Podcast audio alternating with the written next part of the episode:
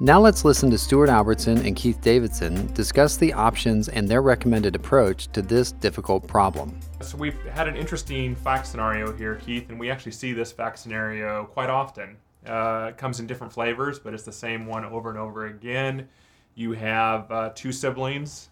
Uh, one sibling stays at home and takes care of dad towards the end of dad's life, and lo and behold, that sibling ends up getting the majority of the trust assets the thing that I thought was uh, interesting here was that this estate plan, the last one that was done, the amendment was done really well, if you think about it, because of the no contest clause and the gift of uh, $250,000.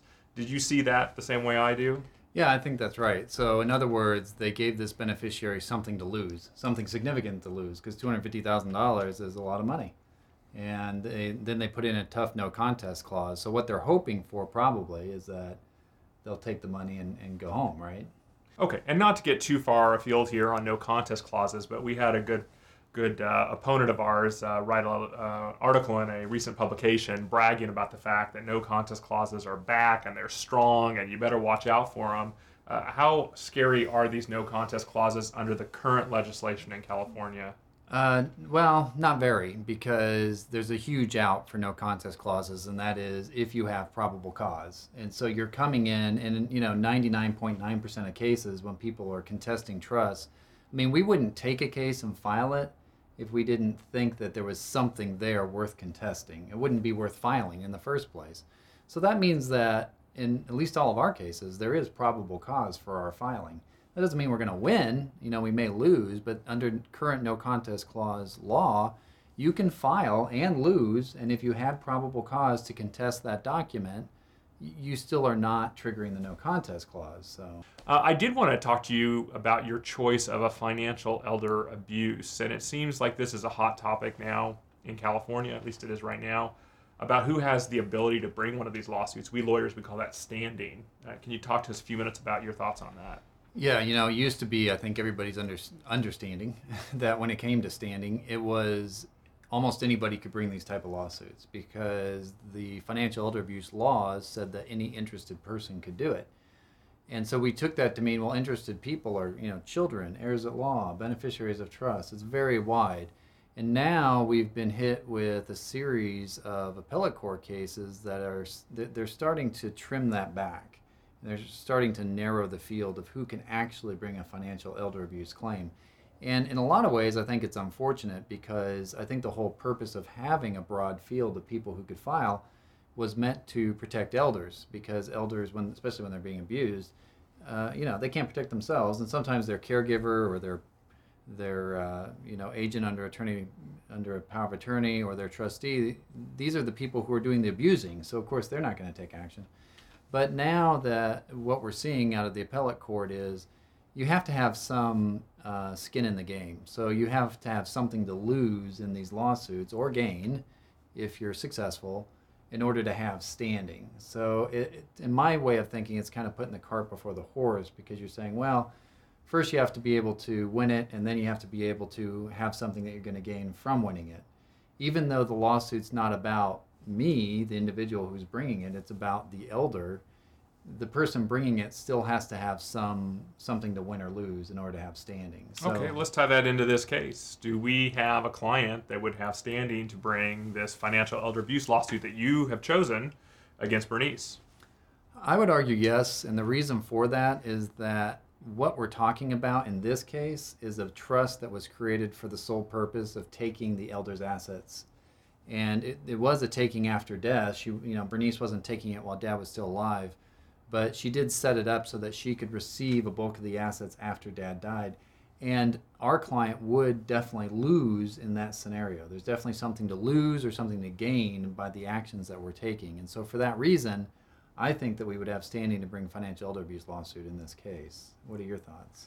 Uh, I think so. I think at least you bring it. Uh, and then, you know, it, as we found, uh, you appear in front of 10 different judges and you get 10 different decisions. Uh, but I think you've got to bring it. And I think the important point here is that under California law, uh, the jury instructions actually for a financial elder abuse lawsuit, and these are instructions that are read to a jury to review in helping them to determine if there was an exercise of undue influence leading to financial elder abuse, it actually says one of the ways that someone can take these assets, which you were just referring to, the taking that took place, was by going out and getting a new estate plan or an amendment created. And so uh, the issue then becomes do we have to win the, the trust contest first to invalidate the 2017 trust before we're able to say now we see some financial elder abuse? Or can we bring it all in one package where we have the trust contest going forward in the probate court and the financial elder abuse lawsuit? Perhaps it's in the civil court, perhaps it's also in the probate court, but can you bring those at the same time? And I think that what we're seeing with the appellate decisions is